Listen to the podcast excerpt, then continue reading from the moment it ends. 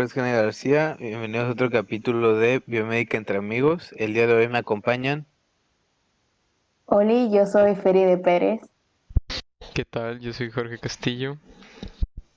Hola, yo soy Alexia Pérez y comenzamos.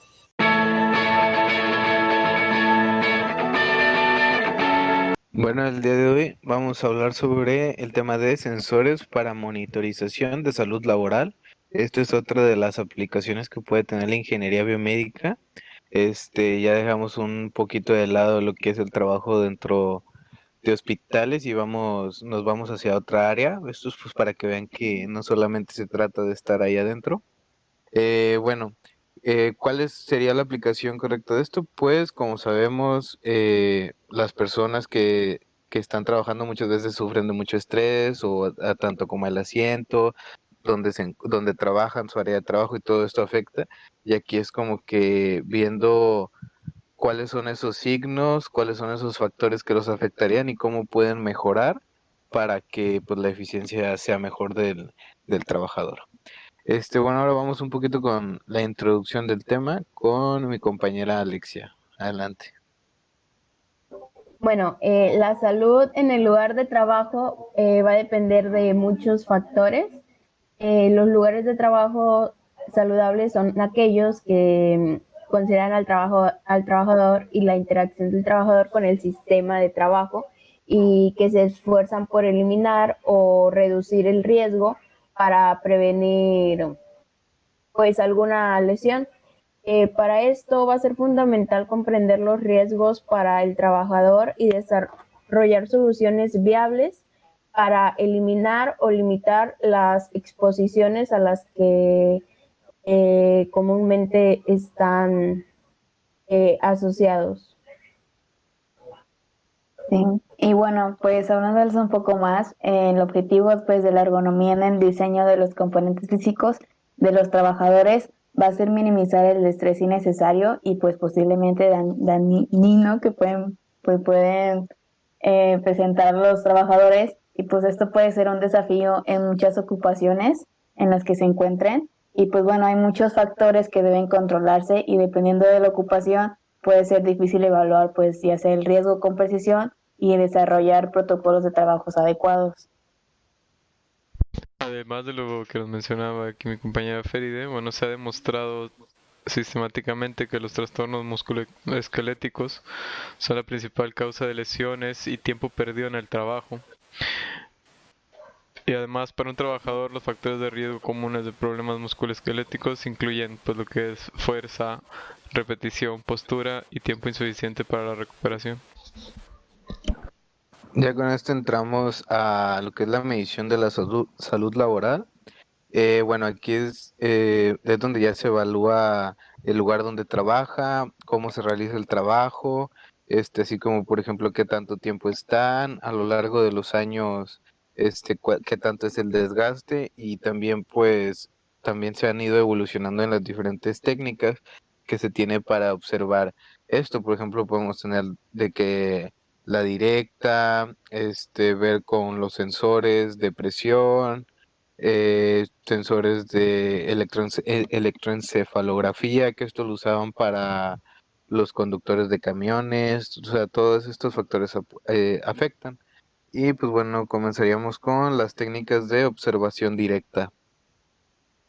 Bueno, eh, las técnicas de observación directa, como ya mencionó mi compañero, eh, los ergonomistas usan esta técnica de observación para poder evaluar las condiciones de trabajo y usan una gran variedad de herramientas para ayudar con la calificación de los niveles de riesgo. Eh, estas técnicas eh, incluyen evaluaciones corporales y de extremidades de uso común, hay muchas técnicas de observación que se utilizan actualmente y entre las más populares se van a encontrar la de evaluación rápida que va a ser en los miembros superiores, también la evaluación rápida en todo el cuerpo y también un sistema de análisis que va a evaluar la postura del trabajador.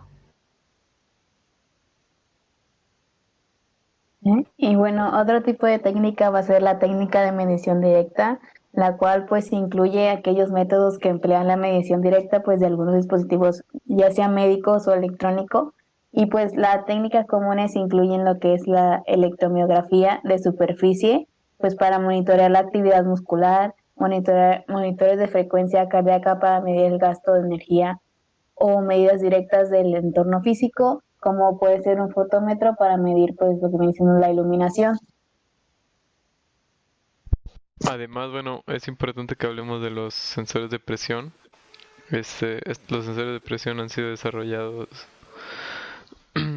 o más bien se han desarrollado sensores de presión de alta precisión que se pueden utilizar para obtener información sobre la distribución de la presión y la postura durante las operaciones de trabajo típicas.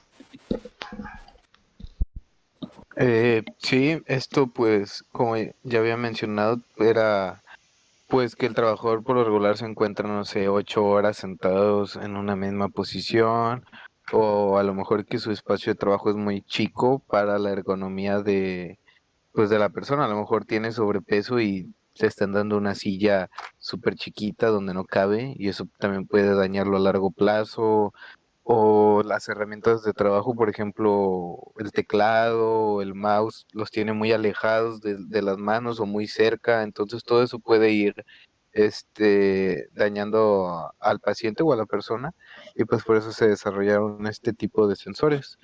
Y pues también ya tenemos otros más especializados como la neuroergonomía y la electroencefalografía que van a hablar un poco de ella más adelante.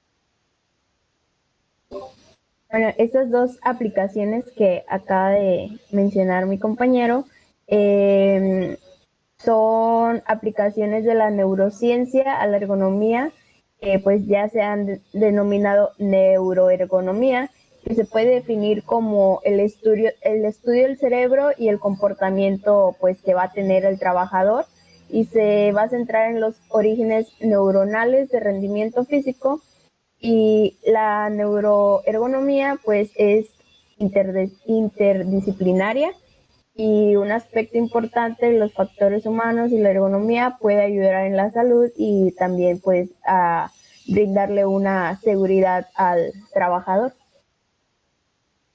¿Pero qué opinan de todo esto, compañeros?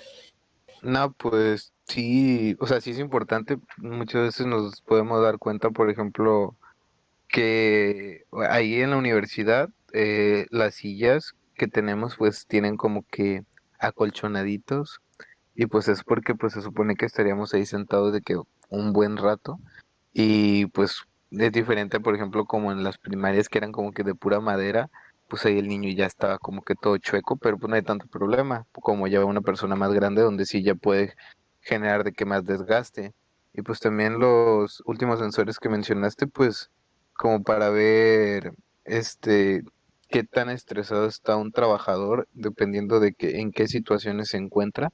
Este a lo mejor eh, encuentran que tiene como que mucha carga de trabajo y pues se puede decidir, no sé, darle un ayudante o, o cambiarle el puesto o más trabajadores para el área este o menos, o sea, si ven que está como que muy muy holgado su tiempo, como que pierde mucho tiempo.